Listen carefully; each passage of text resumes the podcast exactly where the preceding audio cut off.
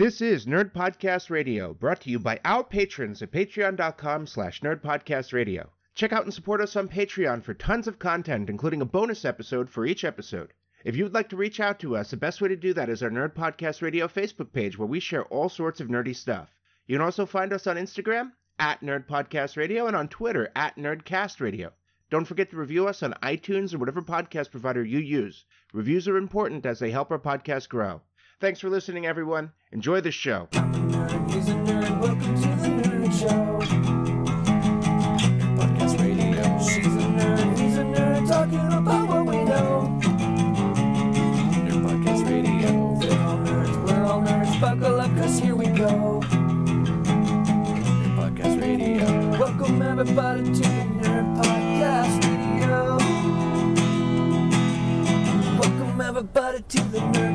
Podcast Radio.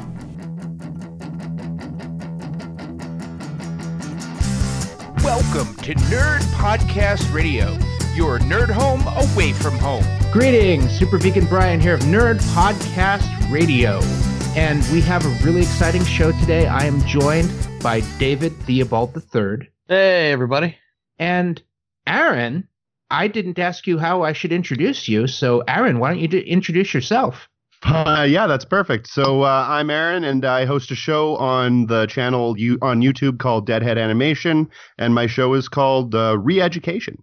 Fantastic. Yeah, well, it's a p- pleasure to have you with us. Thank you.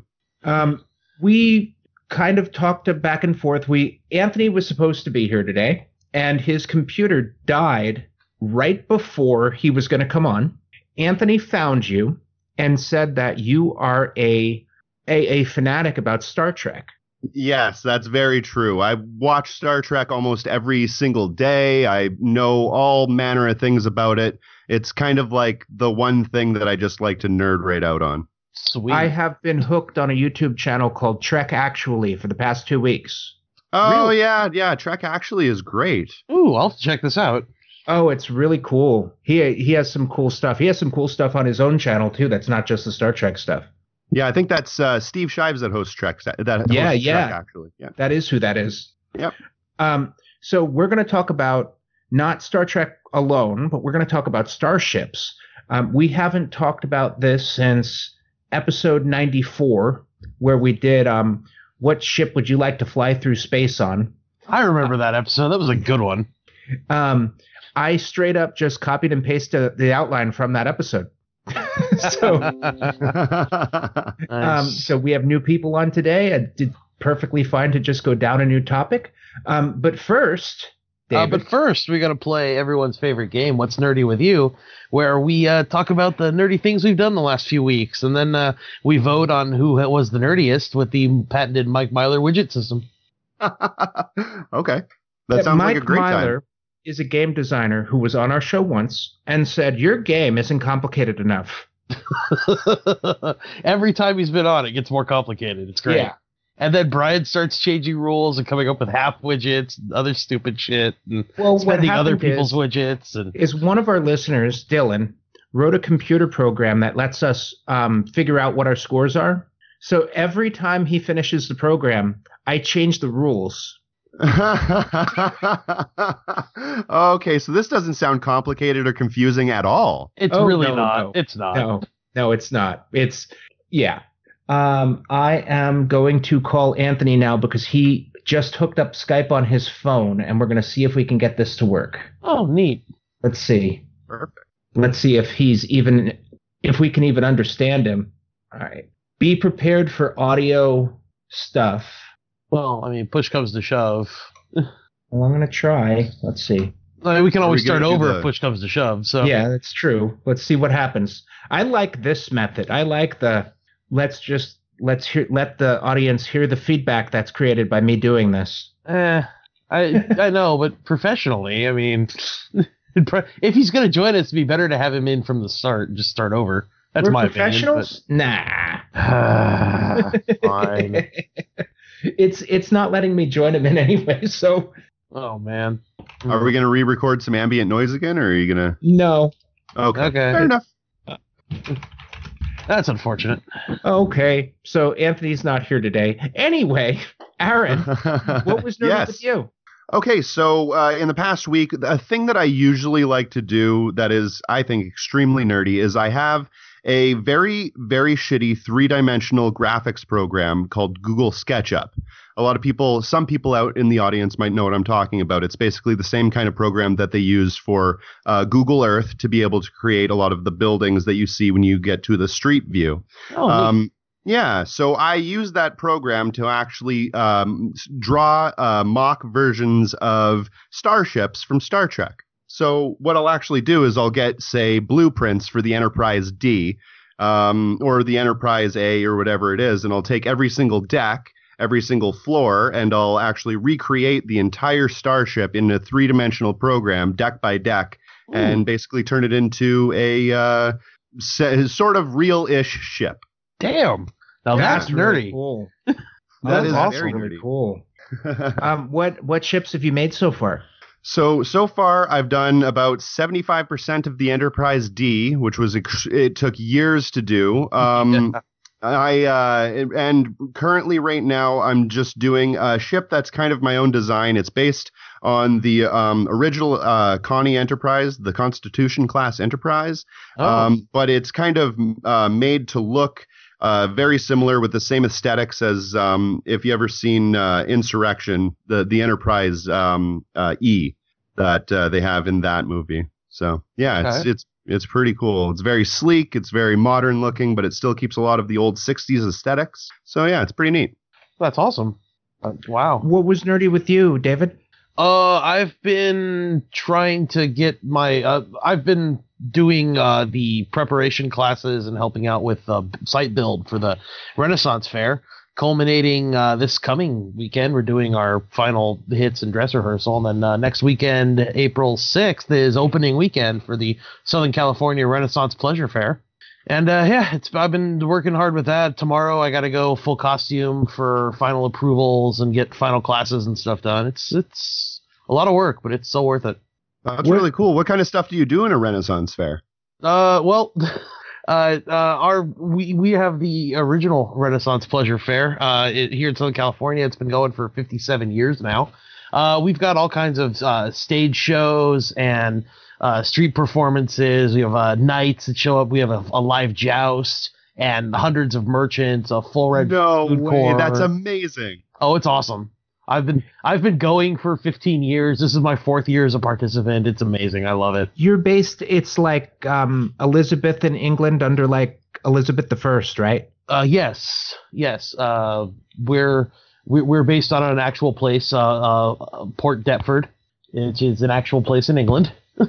and we actually and we have uh, actual named characters walking around. We've got a William Shakespeare that's gonna be walking around. We've got uh, several prominent people from the city. The Queen herself shows up.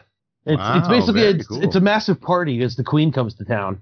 Oh, the actress they have playing the Queen is always fantastic, Oh, she's great. and they have a big Queen's parade. hmm every day, and I work at the front gate, so I get to see everybody as they come in and meet and greet with partic- with uh, the guests, and it's a lot of fun. That's really cool. What kind of character do you play? Are you a blacksmith or are you a knight? Uh, Or? nay, not. I'm a uh, I, I'm a uh, but a commoner. Uh, my character is that of an apprentice brewer, but I don't get to play in character much. I'm I'm mostly working when I'm out and about, so oh, That's awesome. that's great. It, I I enjoy it greatly. Like I said, I've got full costume and everything. I've got I've had to get everything nailed down, make sure my utility belt has all my pouches and gear and stuff on it, and I've been yeah I got to start getting used to wearing it all again because it's a lot of layers and it gets really hot out there sometimes. No doubt. That's really cool. I've always been really interested in that kind of stuff. That's the other thing that I do with my 3D program is I, I make the uh, starships, but I also make model castles as well. So I know Oh, quite awesome. a bit about making castles and shit like that too. Very interesting history. It's it's very uh, neat um, how many misconceptions there are uh, Oh, yeah. about that period. Yeah. and uh, just all of the different ways that they had to go about doing things without having modern technology, like having coil springs or or Mhm. uh, a, a lot of different things like that. So yeah, Oh, yeah, very for- very cool. for most people in that age, the most uh, common, the most uh, expansive machines you saw were hammers. yes, exactly. Yeah, Uh, yeah, that's part of the reason we have to do all that, all the classes and everything. We have to, to learn how to stay in our characters and how to uh, how to uh, things that people that lived in that era would know, and so we're able to, you know, it's it's a giant immersive stage. The entire fair is a stage, as far as we're concerned. When the guests arrive, we're on, and as long as we're not in a backstage area, we have to be in character and keep the show going for the guests because it's all about their immer- their immersion and their enjoyment. Of course, yeah, I've heard about that in the past. That's really neat. Mhm, I love doing it, and like I said, it's well, this is coming up on the final weekend of prep, and then the opening weekends next week. So it's gonna be. That's why I haven't been on Saturday on our Saturday recordings. Uh, You only get me one. You only get me once a month instead of twice. Yeah, we basically lose him for like three months during the whole Renaissance Fair thing. Mm-hmm. Oh, so I missed Anthony, but I'm lucky enough to have you. That's cool. Yes, huzzah! What about me?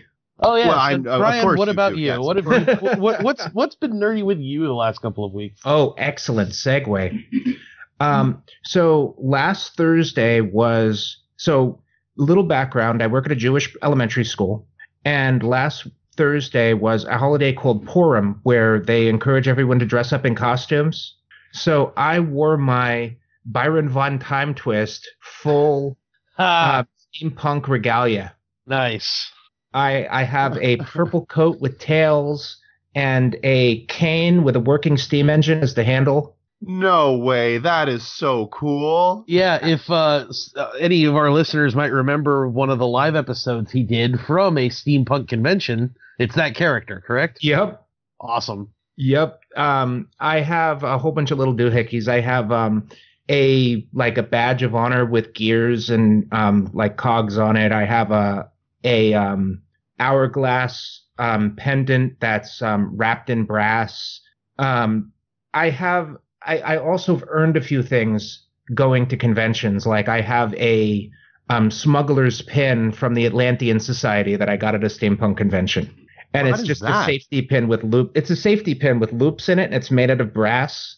That's awesome. Yeah, it's cool. it, it's a, it's a pretty wild thing. The the cane is the best part. I um at my old work, I actually took it to the machinist department and we hooked it up to an air compressor because we didn't have a boiler and ran it, and the engine runs. That's amazing. No way. That is so cool. It it actually my old one broke at the last con I went to, so I just got a brand new one. So I have a whole I have the same exact cane, and I just picked it up. So there's going to be knocking sounds on the microphone, but you Ah. know, I don't have to edit them out because I mentioned them. Now they're part of the show. It's a good way of doing it.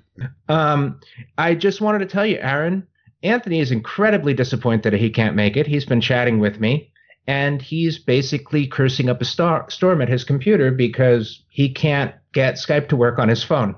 Don't Well- worry about it, Anthony. Not a big deal, buddy. Well, Yeah. Brian, I, I told you we need to put the, the software package for the interdimensional portal on someone else's computer. I, you know, we really do. We've had this thing, and we'll talk about it um, during topic, but um, we have to do some voting first. So, Aaron, you have four widgets. Who would you like to give them to, and why?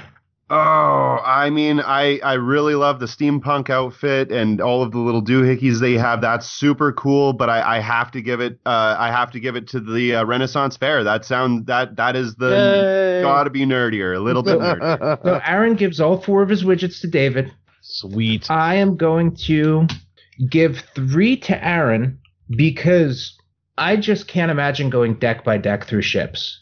And David, I have voted for you before because of Renaissance Fair stuff, have I not? I believe so. So I'm going to give one to myself. Okay, cool. I think I'm not that much of a terrible person for doing that. yes, you are.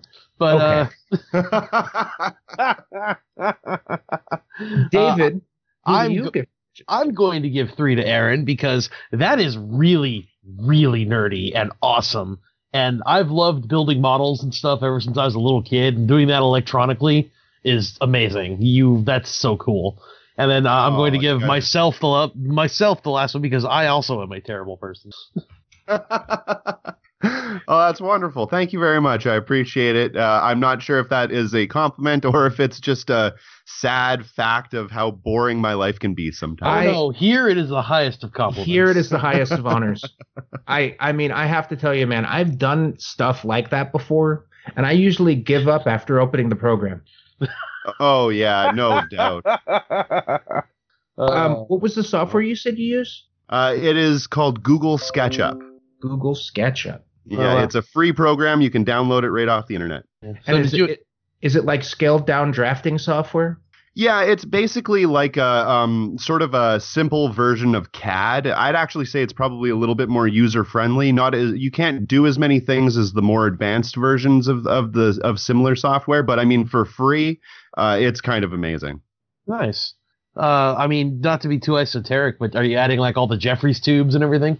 Oh yeah, no, I mean I, when I say a deck by deck build, I'm talking a deck by deck build. There's uh, every single thing from the computer consoles to the chairs to uh, Nice. even little details on the doors. Uh, like we got every single thing going on. Um, one of the things that is uh, really interesting to me is how expansive the Star Trek universe is and how much detail they've actually a lot of people have put into a lot of the uh, official drawings and stuff like that. Mm-hmm. So actually going through and knowing how the propulsion system works and drawing up exactly how the wiring would go and how all of the uh, d- the different uh, pipes and everything how they would uh, fit into the ship. It's Oh, it's a really interesting uh, um, thought experiment, basically. Yeah. Oh, one of my favorite nid, uh, tidbits of Star Trek trivia. Uh, written on a lot of the tubes on the walls is the designation GNDN. Do you know what it stands for? I don't. Oh, it goes nowhere, does nothing. Where did you uh, cite your source, David? I gotta know. Oh, I, I something I've read on the internet several times that people, other people have corroborated. It's okay. We don't fact check on this. I was gonna say I don't have I don't have an official source. It's just something I've heard several times from multiple places. So Um, since we're already talking about our topic, Aaron, um, what makes a good starship? So, okay, in my estimation, I think that what you need to have to make a, the best type of starship um, is basically a factor of a few different things. When you're talking about a starship, you are going to have a limited capacity of energy. Uh, that's just the fact of how your uh, energy is produced in this is in the situation of a Star Trek ship. Your um, matter antimatter generating um, core, your uh, warp core, can only produce a certain amount of energy. So you're going to have to choose what you want. Do you want to put those? Uh, do you want to put that energy towards weapons? Do you want to put it towards defense? Do you want to put it towards science, uh, and so forth? So as far as I'm concerned, my ideal type of ship is something that is able to uh, defend itself, but the primary objective of Star Trek is for uh, exploration, is for seeking out new life, new civilizations, and so forth. So my uh, primary thing that I, I think that the ship should be attuned for is that scientific aspect of it, is exploring aspect of it. Though you're still going, you're still going to need a certain amount of defense and uh, offense as well. Oh, I like your point, and I like how how Star Trek oriented it is. Because I mean, in that world, that's the kind of ship you want. You want the ship like the Enterprise. You want the ship that's going out to reach out to other civilizations. You want the one that's going out to like, oh, this there's this gravity well that the Federation has never discovered before. We need to check it out, and you have to have the tools you need to do that. Well, yeah, that's What the Exactly. Enter- that's what the Enterprise was designed to do. It was the flagship. It was the ship that goes out. You show everybody else. Ooh, look, check this out. They had other ships too. The like uh, Voyager was a pretty much a primarily science vessel. It wasn't great. It wasn't a combat ship, but it got thrust into combat all the time. Yeah, absolutely. Uh, it, And actually, I, I would almost I would go so far as to say that the original Enterprise, the one that Kirk uh, uh, was com- in command of, Mhm. that ship is almost the closest thing uh, that Star Trek has to, and a lot of people will think that this is controversial, but to uh, Star Trek having a battle cruiser. yeah, Because even though it was meant for uh, going out and exploring and everything like that, it was actually a very highly, uh, very heavily gunned and heavily armed vessel. hmm And the the Enterprise D was yes very heavily armed, but it also had uh, it also had uh, it was its weapons were not its primary focus. Its primary focus a lot of the times was the uh, was the the scientific research they were doing and the humanitarian efforts they were able to go to on behalf of people that needed it. Absolutely, 100%. And just the fact that the Enterprise D itself, um, being so large and being uh, somewhat of a generational ship, it carried on it, I think, something like uh, 700 or 1,000 uh, crew members, a lot of which were family and children and that sort of thing. So, Um, even though uh, in the future of Star Trek, from that point forward, it kind of was seen as being a bit naive, especially with the contact that they had with the Borg and uh, the Dominion War and stuff like that. It started to seem as though that it, it was kind of a bad idea to have so many families on the ship. And actually, they did change that uh, throughout Deep Space Nine. They actually had uh, Enterprise D um, style ships. Um, but they didn't have the families on them, and actually they uh, opened them up to a lot more uh, different things like training vessels, and that's of course we're not talking strictly canon here. We're talking kind of Right. a li- loose canon, but that's kind of the way that people looked at it anyway. yeah. Well, there were, they didn't build too many of the Galaxy class ships, anyways. So Yeah. So I have um I have a question. Anthony, what is your favorite starship from any genre? Anthony. hey, It says he's there. what what's up, Buttercup? Are you there? Are you muted? No. well, Uh, you got my you got our hopes up for nothing, Brian. I know. I can see his face though. I can too. Okay. Sorry, listeners. We're still trying. Anthony is trapped in another dimension trying to force his way through. Turn your camera off, Anthony. There you go. There. there. Hey, hey. finally got the signal through the wormhole, huh? Anthony's going to have some signal problems because he's pushing in from another dimension. My- My computer, it's all it's all broken. Oh, we, I- I keep telling Brian we need, like I said, we need to move the the interdimensional portal software off your computer. Takes up a lot of takes up a lot of computing room. Okay, I'm on. Yay! Yay! So, Anthony, what's your favorite? Um, um, no, no. My my question is, is what makes a good starship What makes a good starship, like in general, or in any talking Star Trek? genre? It doesn't have to be Star Trek. It can be anything. What makes a good starship? Well, I think it has to have a fuel source that is pretty readily available in you know in space. Um, I don't think it necessarily needs weapons, but I do think a good defensive system is is a good idea. Some sort of way to like protect you from like outside forces or or bad guys if there are bad guys in this particular sci-fi. Not all sci-fi things I think have aliens trying to kill you. It has to have something that can protect you from whatever's out there. Like, you know, at least like sensors that be like, there's danger uh, very far away. This is how you get away from it. yeah, the universe has a lot of really terrible things in it. Like giant clouds of like radioactive dust or dead stars that shoot giant radioactive laser beams that'll just destroy you. Like the universe is not safe. What makes a good starship in the Warhammer 40k universe? Lots of Uh, pointy and- bits. Can it pointy bits? Can it can it use warp drive? But that's not even, even exactly true because Tyranids don't use the warp and neither do the Tau. Um Is warp I- I drive would- similar in that in that universe as it is in Star Trek? no. No. No. Oh. no. Oh my in 40k the way the warp works is you basically enter into the immaterium so basically here it is there's there You're effectively the- plane shifting. yeah there's the Oh, physical so you're going into kind of like a subspace. yeah so there's the Right. physical world and then there's the immaterium which is known as the warp it's basically like the weird creepy spirit realm where all the demons live and you can use that to basically teleport into the universe wherever you need to go but it's one of those things of you go in and you come out and you might not come out at the right time or the right place or even the right point in history So it's almost like wormhole jumping, sort of. Yeah, it's like Kinda. a crapshoot. It's like a crapshoot. You're like, let's go and see what happens. And like, there are stories of like people who went into the warp and then came out like 30 years like past the time that they should have been there. Okay, yeah, that's similar to the Star Trek 2009 when when uh, Nero travels through the uh, portal and then Spock comes in behind him and he comes in like 30 years later. Only Yes. this is like adding another dimension to it. Um, I I have to relate everything to Star Trek that's sci-fi because it's the only thing I know really well. But uh, in uh, uh, in Deep Space Nine, there's a similar thing where they have a um, basically a black hole, and when you go into the black hole, there's uh, sort of like a universe inside there where neat. uh, a group of um, uh, beings live. I, I can't remember what they're called, the protectors or something like that. I, I, off the top of my head, I can't remember. But uh, and it, it sounds actually kind of similar to that. And then you can come out the other side into the Delta Quadrant, but who knows when or or how you'd end up getting through there unless it's a stable wormhole. So basically, what you're talking about is an unstable wormhole. Kind of. One of the one of the other key features of the warp is you don't know what's gonna follow you out.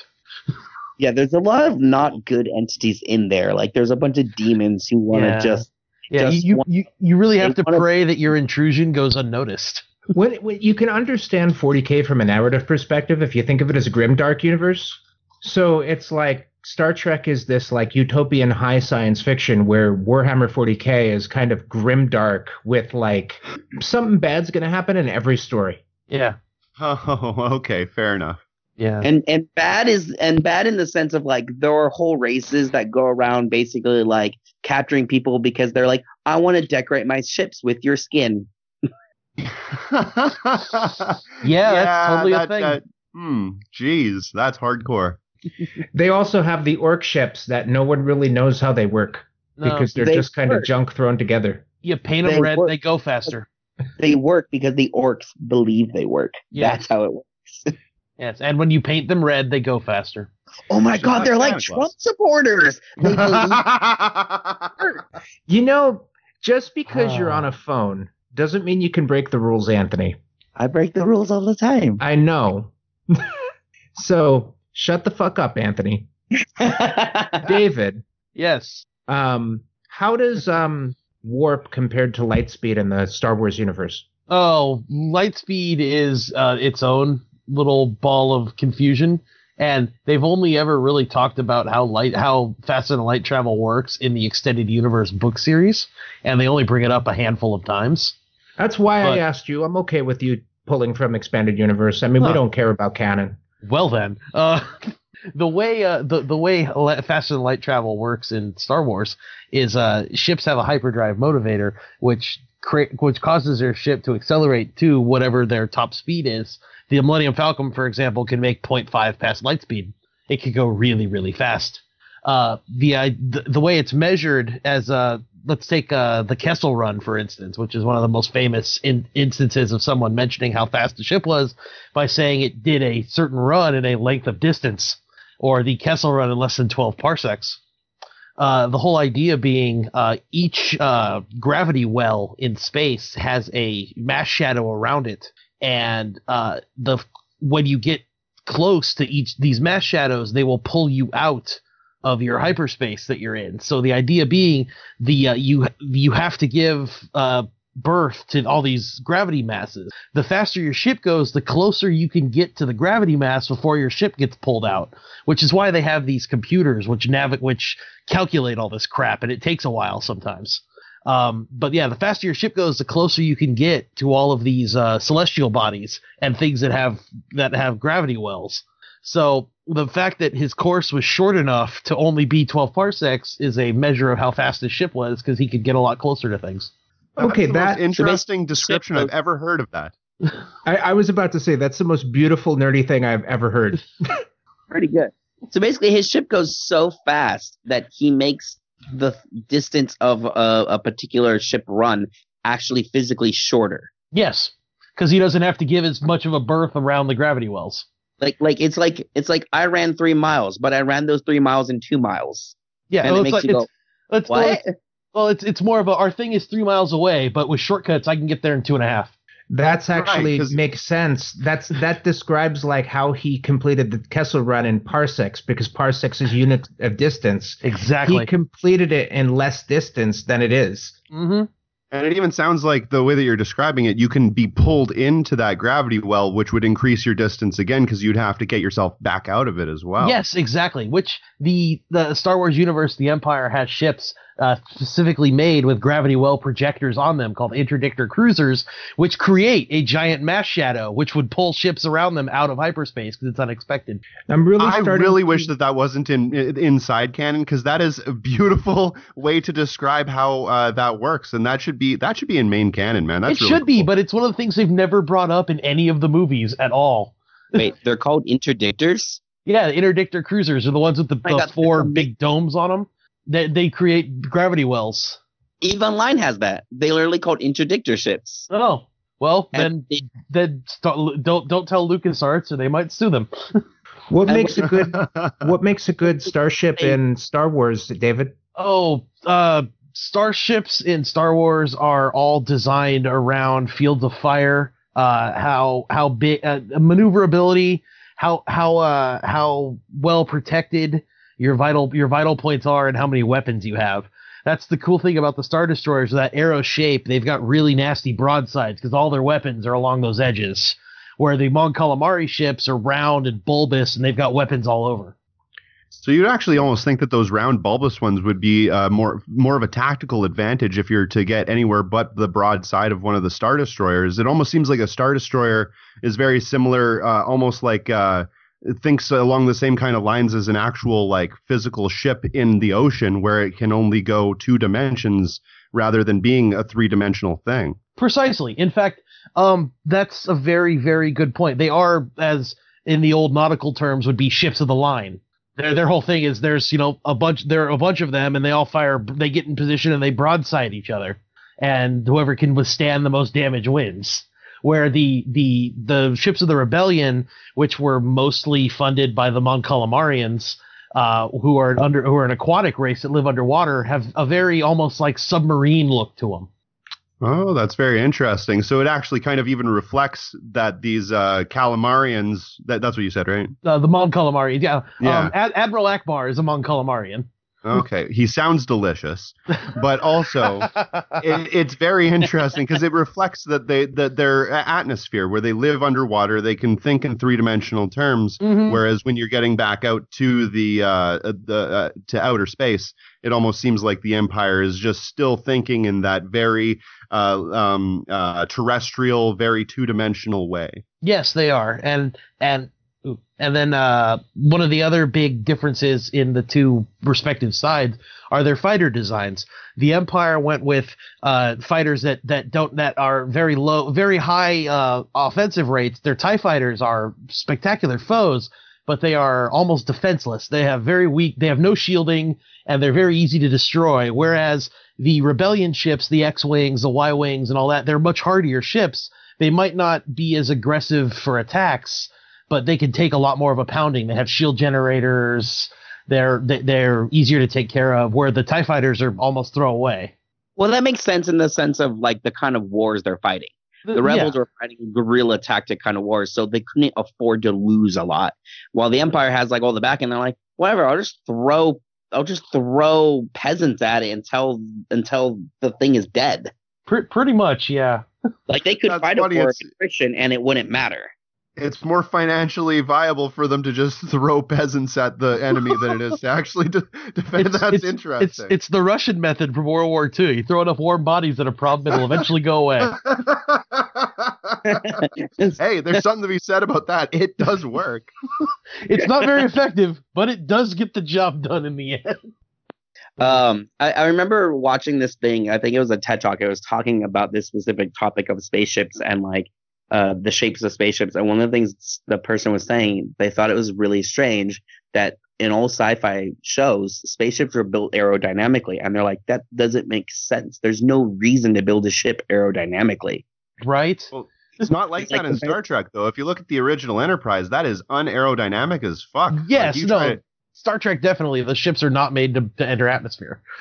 But, well, and that well, makes that's sense. the original Enterprise, though. The Enterprise D, funny enough, the Enterprise D, there is actually blueprints online that you can make it into a uh, like basically a paper airplane because the uh, the size of the dome or of the uh, saucer section Mm-hmm. actually works like a uh, wing. It'll actually gain lift in our atmosphere. That's awesome. When- you notice things like that when you look between different shows. Like on Firefly, you could see the difference. Like the Firefly ship was designed to either fly in atmosphere or out of atmosphere, so it had some aerodynamic elements. yeah. Where if you looked at the um, oh gosh, my brain's not working. The or what was the the Union? What was the analog for the Union on Firefly? oh, the uh, Alliance. the The Alliance. The Alliance ships looked like cities. Oh yeah, that big capital ship. It's literally like four spires and a round globe. Yeah, they Yeah. were just meant to stay in space all the time. They probably Mhm. built them in space. Yeah, well, that's- yeah, like um, the Borg is a good example. Their ships are giant cube. and spheres. There's no Yeah, yeah. about that, but that doesn't matter. Their whole purpose is to just kind of float around in space and just basically shoot a bunch of shit. So they were like, what's the most efficient way to do that? Just make some sort of six sided shape and put guns on all the sides. That's all we need. it's effective. I And play you don't worry about air because you're in space. I play a role playing game called Starfinder, and they have a starship combat system in that game. And one of the things they made a decision on the game is they made it entirely two dimensional. And it bothers me. It bothers me so much that you have to use this hex grid to move your starships around, and you don't have any freedom to go up or down or diagonal or whatever. I get why they did it because if you're playing a paper game on a table, it's very hard to do three dimensional combat. Yeah, it's very hard to do three dimensional combat even when you're using like three dimensional objects. A lot of the minis games I play, there's uh, at the convention sometimes these guys will show up with uh, jet fighters and they'll take wa- large swaths of area and they'll have peg stands with different altitude markings on it. You move your ship, you move your planes, whatever altitude you're on, doing whatever maneuvers, and it's extremely complicated and takes up a lot of space, but it's really cool to look at. Well, yeah, like um in 40k, people bring like laser pointers because you basically it's like how do you determine if something has line of sight? You look through the eyes of the thing and you get like a laser pointer and like, does it have line of sight? Yeah. So yeah. Oh, laser clever. pointers really help with that kind of thing. I, I mean, because I've seen people using Pythagorean theorems to try to figure out three dimensional space, and Oh it, yeah. it drags games down. But laser point, especially if you have a laser pointer with a um uh, with like a measurement tool built into it. Yeah, um, the ones he's talking about though are like if you've got models on a field and you're like, hey, he's behind cover. No, he's not. And you put the laser pointer right on top of the model's head and you sweep it over what he's looking at, and you can tell whether or not he's getting affected by the cover or whatever. It's it's Anthony was talking about using it to determine like line of sight to things. Oh, okay. Well, in, I'm, in, a, I'm- in a three dimensional space. You're Yeah. talking about uh, actually like taking a two dimensional space and adding a third dimensional element to it. yeah, like being able to go up and around and Yeah. Um, so another topic I got here, um, in sci-fi genres, there's many different kinds of starships. They have there's generation ships, fighters, interceptors, command ships, freighters, science vessels, etc. Um, let's start with Aaron. What's your favorite category of starship? What's your favorite kind? Okay, well, um, so uh, again, going by the Star Trek method, I would say science ship, but a science ship is kind of nebulous when you're talking about Star Trek because they're all kind of science ships uh, that have different capacities on all sorts of different levels. So, um, if I'm going to choose uh, some kind of ship, I'd probably say a command uh, ship like the Enterprise E, just because I think that it's very sleek. Um, and I also like the idea of uh, having that uh, the the the one sovereign vessel that uh, is going in and kind of uh, taking control and and finding out the best solution to kind of uh, fix a problem and stuff like that. I think that it's kind of cool, and being able to teach all or tell all the other ships how basically they're supposed to uh, do their um, battles and or whatever it is. I think that's fantastic. That's not Yeah. bad. Um, Anthony, favorite type of ship?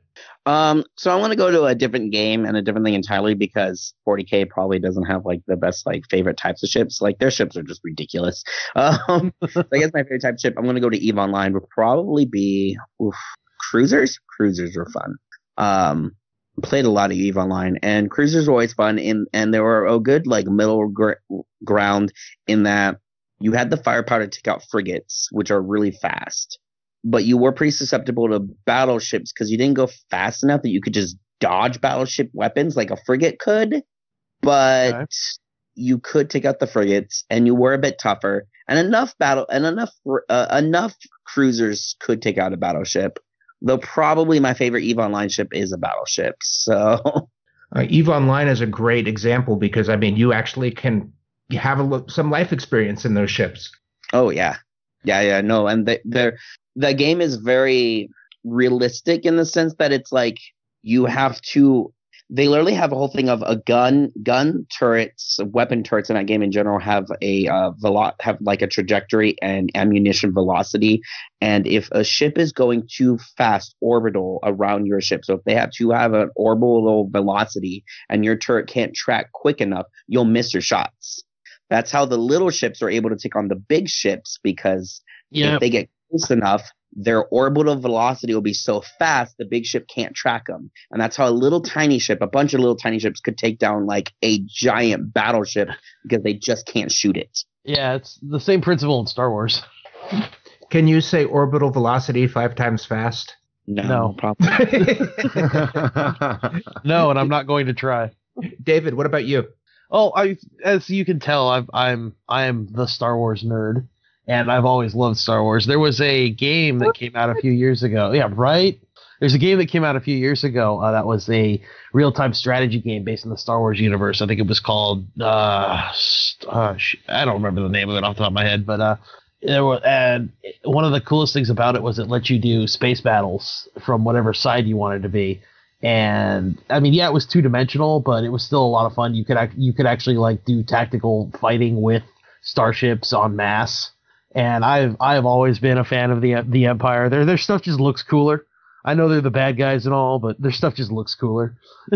so I would have to say that uh, one of my favorite starships of all time would have to be just an Imperial Star Destroyer. Oh, that's a good one. Um, for me, I'm going to go way different from everybody, and I'm going to say a leisure vessel. Um, oh. For example, the Floston Paradise from Fifth Element. Oh, okay. That's a good choice. That's a good All right. choice. All right. Um, another example of these leisure vessels would be the Titanic from Doctor Who.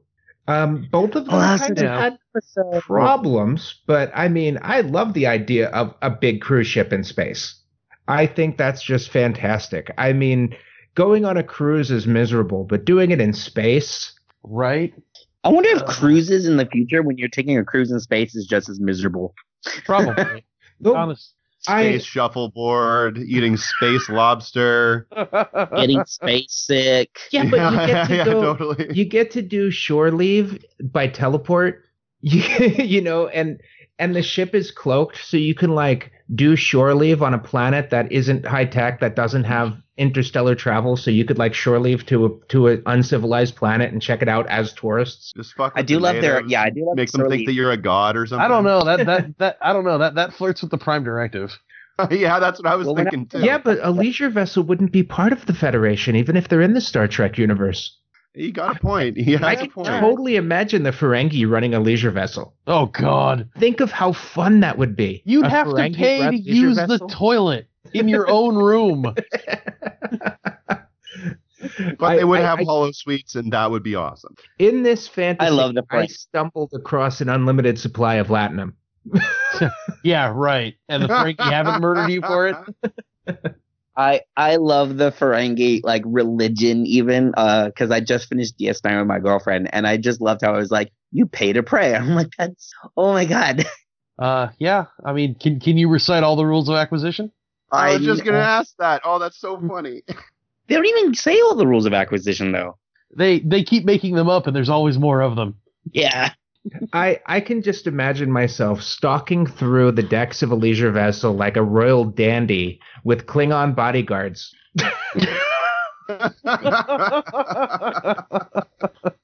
That'd be one hell of a party. or Ryan You know slaves just following you down the road the whole time. It would be amazing. I mean, hell, let's mix genres and I'll have that green slave girl from Jabba's palace. Oh, there you go, Oola. yeah, she actually has a name. Only you would know that, David. Only you. We really Uh. kind of mix the best experts of the different sci-fi genres today, and we did it completely unwittingly. right. Just I mean, totally I know- random. I mean, I know a lot about Star Trek too, but Star Wars is always where my heart my heart will be. So I'm going to go in reverse order this time, and let's talk about the ships they want to live on. I'm going to start because I I don't care about like moderation, and um, a specific starship in a sci-fi world I would like to live on would be the TARDIS. Yeah, I was gonna say uh, that that's kind of an easy answer. It's sort of like wishing for a million Cheating. wishes. That's a time machine more than a spaceship. Well, you you you don't think about the downsides of living on the TARDIS. Well, the TARDIS is as much a spaceship as it was a ti- as it was a time machine, as it Yeah, and I'm not was, really sure there's is, a and is gonna be. uh, it's a living thing, so For one, you're living on a ship with consciousness, so it's just as bad as living on Moya from Farscape. Two, you have to put up with the doctor. because it's not. I'm not saying a TARDIS. I'm saying the TARDIS. Can you? I mean, the every person who's ever flown with him, nothing ever works out for them ever. They never get a good life in the long run. I mean, they might get one with catches, like you get the companion who loses her memory and has to like live a life with a vague idea that she had a better life at some point. That's Donna.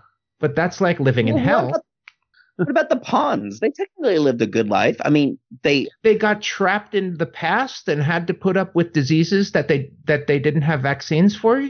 But they said at the end of the book that they had that they that they like had a good happy life though. No, they wrote in the book that they did. They may have just been doing that so the doctor wouldn't be sad.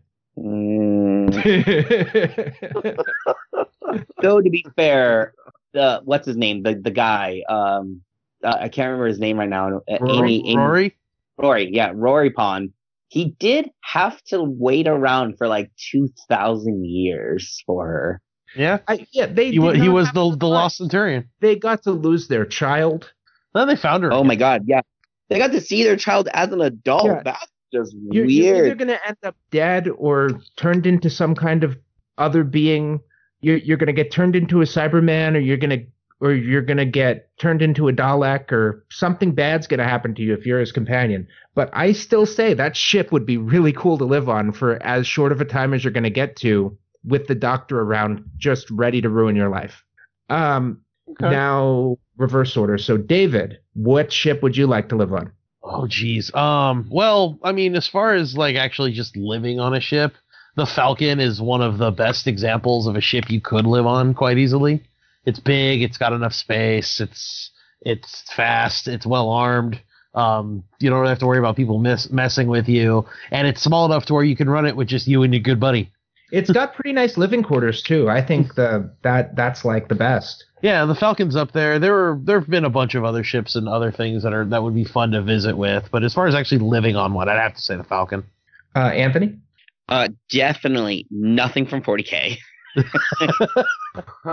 Heresy.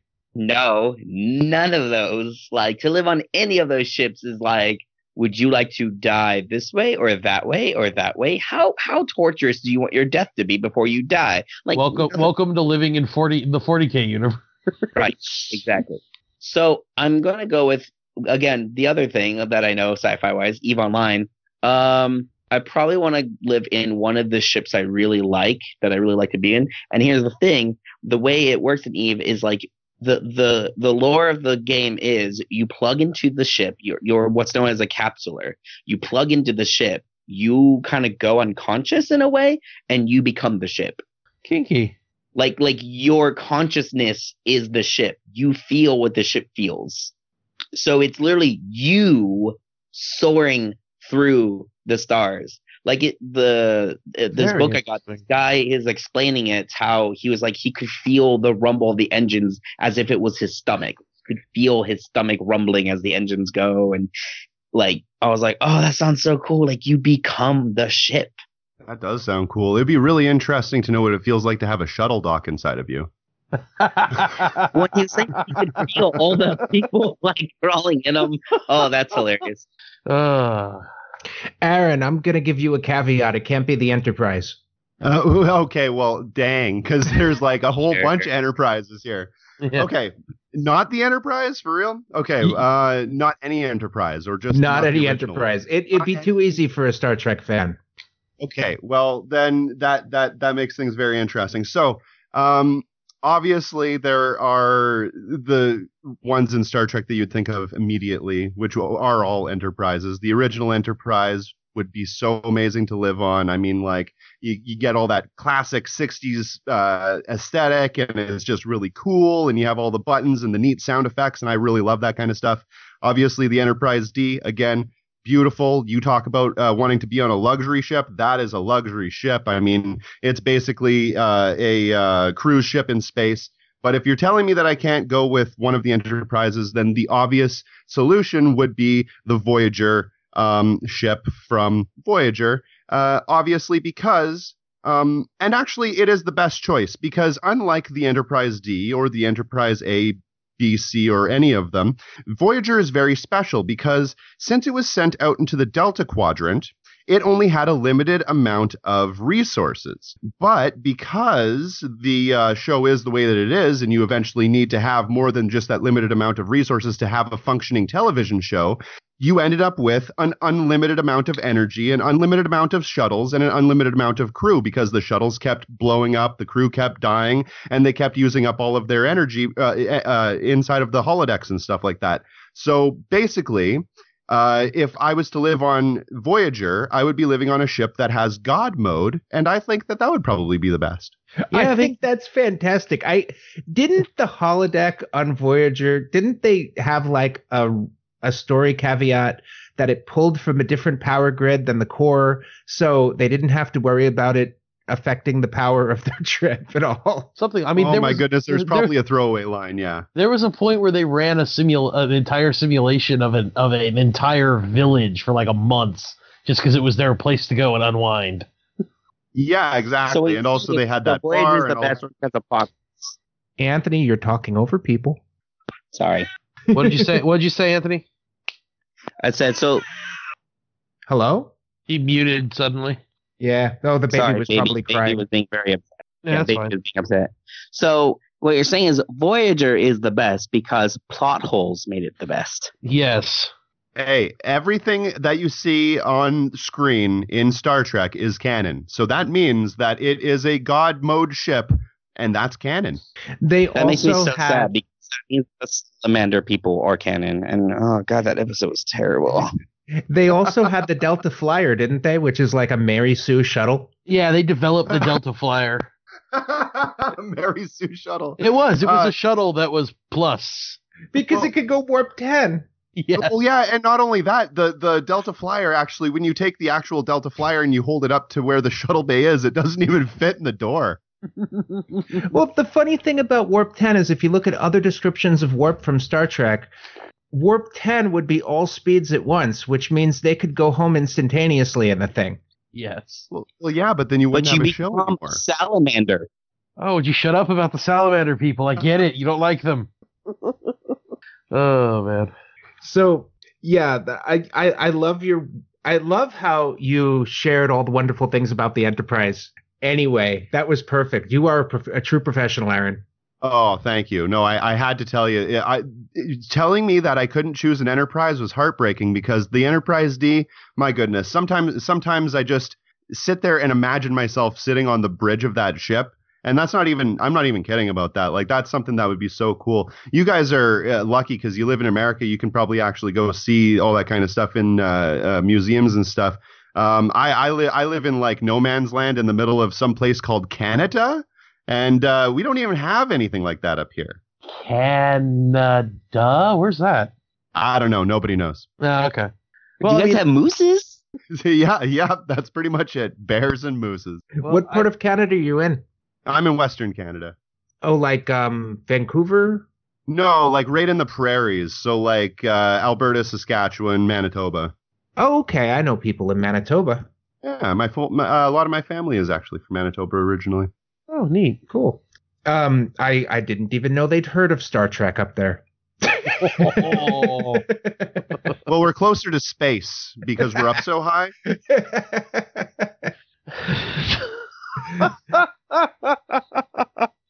oh, that was really funny. I'm sorry. Oh, Jesus.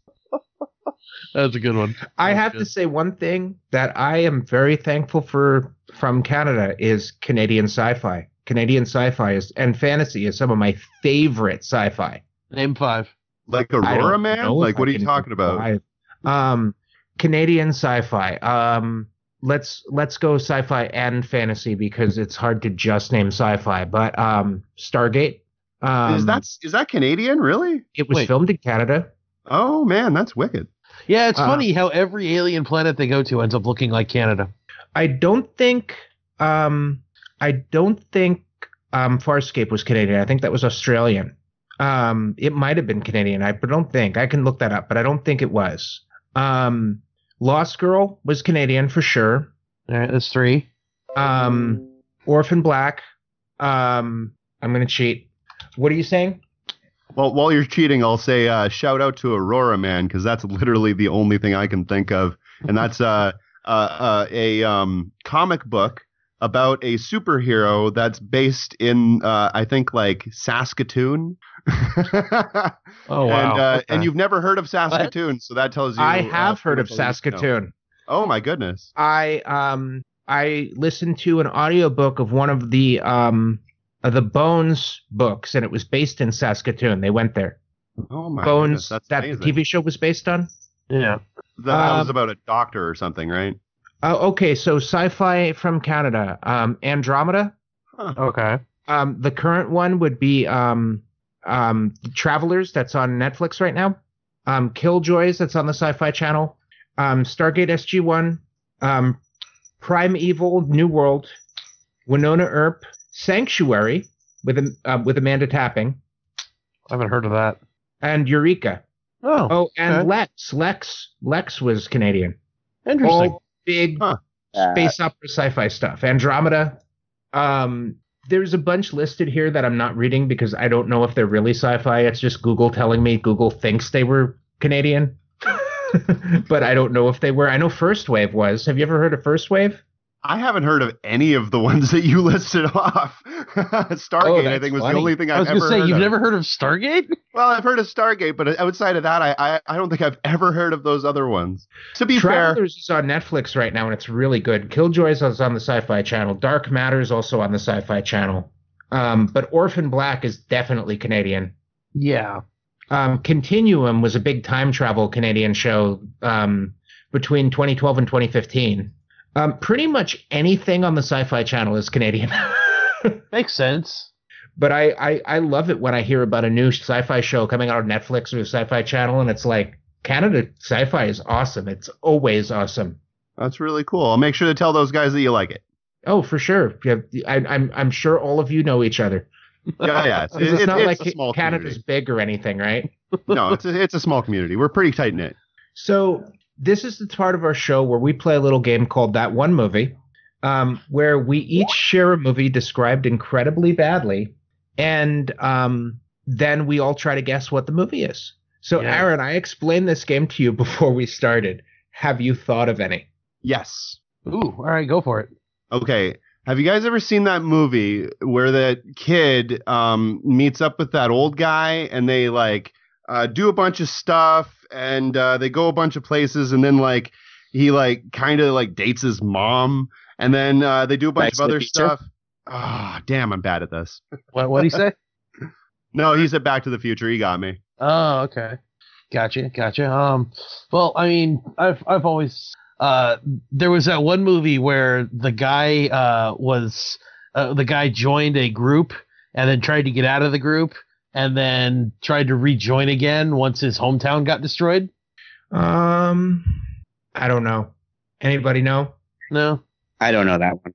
Oh, okay. That was Starship Troopers. Oh my God! You, you you've been using this every fucking week. I, and no one's caught on yet. That was so vague. Well, what was the one you used last week? It was the exterminators in space. No, that was the first one I used that that that, that you- no one got. I don't remember what I used last time. Oh my god, you'd think we'd catch on in three weeks. of this. right? you do Starship Troopers every week. That's I- hilarious. In different ways, and no one's caught on yet. This has been a new thing. Well, I didn't catch that he's been doing it every single time till just now. That's amazing. Go, David. You just keep getting us over and over. And watch next week. Yeah. We're gonna be like next time. We're gonna be like it's it's Starship Troopers, and he's gonna be like no. Nope. yeah, the first one I did was uh, the exterminators that go spelunking. Oh, that's good. that's good. Um, that one movie where Neil Patrick Harris was a psychic Nazi. Um, um, Harold and Kumar all go to White Castle. Um, no, it's Starship Troopers. I, I know. I was being facetious. uh, hmm. that one movie with um, unisex bathrooms and um, unisex shower rooms and um, and green violins. Oh yeah, it's definitely Starship Troopers. Oh yeah, yeah, yeah. I think that's yeah. I think that's Starship Troopers. Would you or like to Titan- more? I actually no. I think that's Titanic. Oh, yeah. There was a lot of Guinness being drank on that ship. Uh, hmm. that one movie where um, a um, a lone that one movie where a lone hermit is just trying to enjoy a swim and they get it ruined by being hit by a ship. Hermit trying to finish. It's hmm. Titanic from the point of view of the iceberg. Oh. Oh my god. I think I just killed David. That's good. That's good. Point of view of the iceberg, you son of a bitch. How about this one? A a lowly farmer boy loses his only known parents, and then his old crotchety hermit takes him and joins him into this crazy religious cult and enlists him into this weirdo religious war that he had nothing to do with and had didn't want to even be a part of it at all. That's obviously Star Man of Wars. Steel? God damn it. Yeah, it's Star Wars. Man of Steel. ah, that's good. That works for that too. oh man. Uh, uh, oh, uh, that, that that one movie where the guy gets bit by the where the guy gets bit by something and turns into this amazing thing. Uh, no, that's way, that's way too vague. No, I mean yes, but no. I was what going. about more- that one movie where there's that scientist and he like builds a machine and then like does a bunch of stuff and then like has some things happen to him and he like changes and stuff and then and the movie's over. The Fly? Oh damn it! I'm really bad at this. Got that like right away. Well, Jeff Goldblum's one of my favorite actors. Yeah, I, I, I got it too, but my mic was muted. Haha. um, we had a guy on last week that was getting the vaguest ones. We would give him no information and he'd get the movie every single time. Um, ben? Yeah, Ben was amazing. Oh, every man. single I'm one movie so- we gave him. I'm so sad I couldn't have been on that episode. Ah. I even it. asked him, I'm like, how are you doing that? And he's like, I'm really good at puzzles. How about this? okay, this I got one. Okay, you go. You go. Oh, go ahead. Go ahead, Aaron. Okay, uh, uh, a movie about two guys that laugh a lot. oh, that's a good one. Two guys. I know that- I should be able to get that. Cheech Um, and Chong up in smoke. Nope. Okay. Um. Jay and Silent Bob. Strike oh, back. Nope. Nope. But you're getting closer. Oh, uh, Clerks. Oh no, way off though. Okay. all right, I gotta Well, know what it clo- is. Closer. St- you know what? Am I allowed to give hints? yeah, Sure. sure. Okay. Well, you're closer with Clerks, but not the uh, original Clerks, and not Oh. the Clerks too. The animated series. Maybe. Uh, Dogma. no, no, not Dogma. You're right. The animated series, yeah, but it's not that. Oh. But it's like that. Not What is that. it, Aaron? Like- Beavis and Butthead. No. Oh, I love your vague hint. that was good. That was good. It's technically a cartoon. Yep. Um, I'm gonna wrap up this game and um, say it's time for promos. So, Aaron, what do you do, and what do you want to tell us about? Okay, so um, my YouTube channel is pretty controversial. Uh, if you want to come talk about politics and uh, a bunch of crazy stuff that has to do with that, come and check me out. Uh, obviously, my channel, as I said at the beginning, is Deadhead Animation. I have the show that's called Re-Education. And uh, it's a whole lot of fun. We talk about um, basically a lot of different things, how you can uh, kind of start um, basically the revolution different ways that you can uh, go about protesting and ideas on uh, how to create uh basically a perfect society. It's kind of cool. Sounds neat. It is very neat. And I'm trying to be vague because you guys said not to talk about politics. too. Oh, yes. I'm sorry, I'm muted trying to talk here. Um, this this is doing the time when you can totally cut loose. Tell us all about it.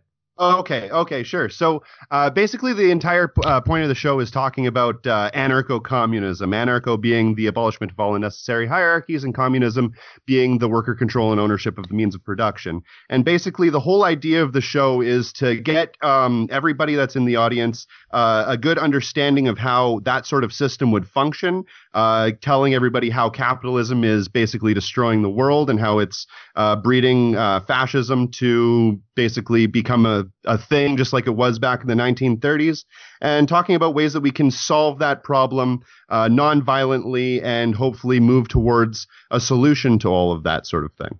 That's fantastic. Yeah. I'm open to all points of view, so I'm really I'm, I, I I checked out the show and I thought it was really interesting. And I have to say, the first thing I noticed is you have a beautiful voice, Aaron. Oh, why? Thank you. It- I, I liked it- his hair. That was that first. Your hair company. this That's is the aw- well, I've fawn had it for over Aaron 17 part of the years. That's cool. Yeah. Uh, you you're too much. You're too kind. well, you're welcome here anytime. We'd love to have you back to talk about some nerdy subject. Um, I just want to give a little bit of a shout out. I'm going to be at NanoCon um, on March 30th. For us, that's tomorrow. Um, as far as podcast goes, I was there already. Um, I'm doing an episode with um, Odin Abbott. So we're going to have two episodes this week. We're going to have this one and we're going to have a live one. If you're listening to this one first, then you don't know that yet. Then you listen to the other one, you know that's the one I was talking about. Um, so um, I have been advertising that I was going to be interviewing Doug Jones at that.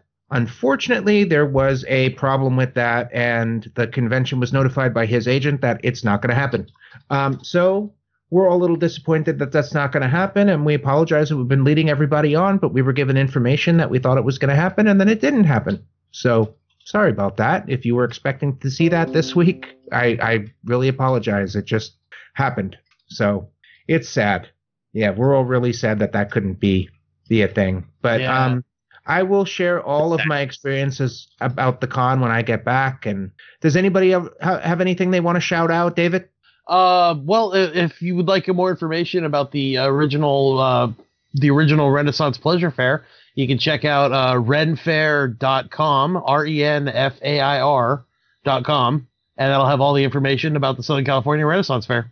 And I know Anthony, you got to get going. So do you want to shout out anything out before you run out? Oh no, I think he's gone already. Sure, I could. I could Oh no, he shout is out here. one more. Good, good. You're If- still here. if you see Aaron's videos and you're like, oh my God, this is amazing. How could I have been so blind? I too would like to join the revolution. There are tons of other YouTube channels you can view. There's Peter Coffin. He's pretty cool. There's Non Compete with American Johnson. He's also pretty cool. Angie Speaks. She's pretty dope. So all these people, you should watch all of them and learn about the evils of capitalism. Yes, that's awesome. Absolutely, I 100% endorse this. That's fantastic. This is when Brian gets very upset at me for spreading communist No, no, no. This is promotion period where we embrace free speech and we drop our censorship. So I'm okay with you promoting whatever you want, Anthony. Um, so um, this has been Nerd Podcast Radio. We had a fantastic, one of our best discussions about sci-fi today. I, I love the directions this conversation went because we ended up in this whole comparison of the different FTL travel drives and different sci-fi. Oh yeah. Um, thank you all for listening, and thank all of our hosts and guests for being here. I was Super Vegan Brian. I was joined by David Theobald III, Bye, everybody. Hindu Anthony. I'm sorry I missed so much, guys. I love you No, all. no, though. no. You made it for the meat of it. And um, Aaron, welcome and thank you. Thank you very much for having me, and I'll be on anytime you guys want. We were Nerd Podcast Radio. Stay informed. Stay, stay informed. Stay. Oh my God, my brain's not working, David. Uh, stay nerdy, stay informed, and stay awesome. Brian, cut yourself off. Awesome. Us.